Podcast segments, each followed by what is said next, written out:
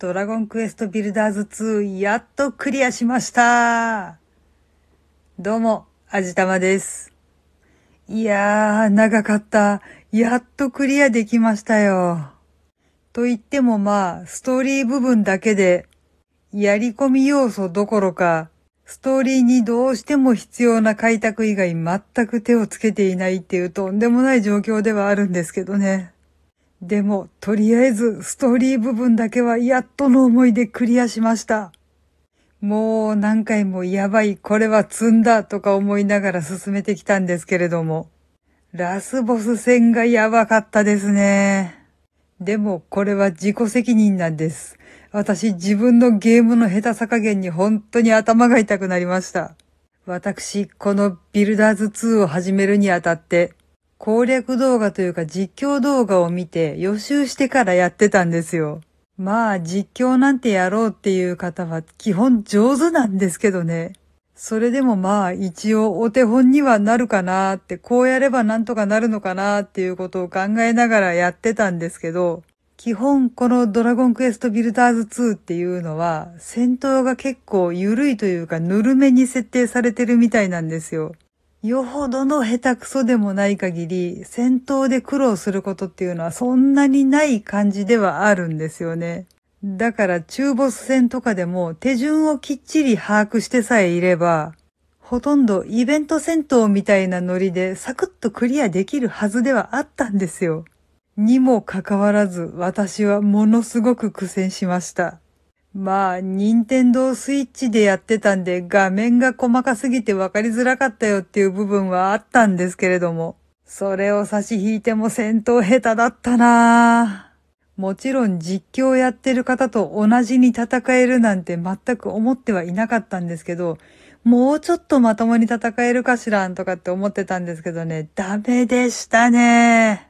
一応なんか必死でクリアしてきましたけれども、そう、ラスボス戦の話に戻るんですけど、これこそはね、もう手順をきっちり踏んでさえいれば、完全にイベント戦闘のはずだったんです。ほぼ無傷でクリアして、やったーっていう話になるはずだったのに、私ここでね、4回ぐらい死んだんですよね。もちろん攻略動画を見てきっちり予習してました。しっかり手順は頭に入れてました。でもね、実際のところ戦闘が始まると、テンパるんですよ。わけわかんなくなっちゃうんですよ。焦りまくってもとんでもないことになってるうちに、めちゃくちゃダメージ食らって死ぬんですよね。多分普通にクリアされた方から見ると、え、なんで？あそこ全然簡単だったじゃん。あんなところで4回も死んだの？ってね、言われるような気はするんですけど、自分でもすごくそう思います。なんであそこでそんなに死にまくったかなって思うんですけどね。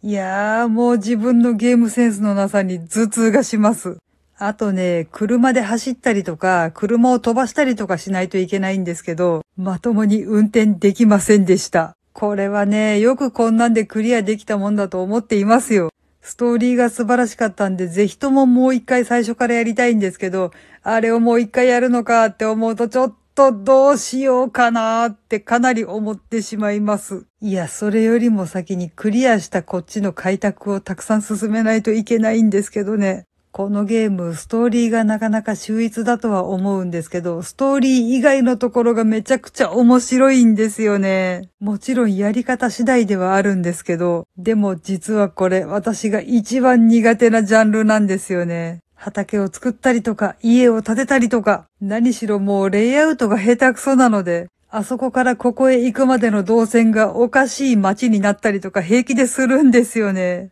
さあ、これからまたぼちぼち気合入れて頑張ろうと思います。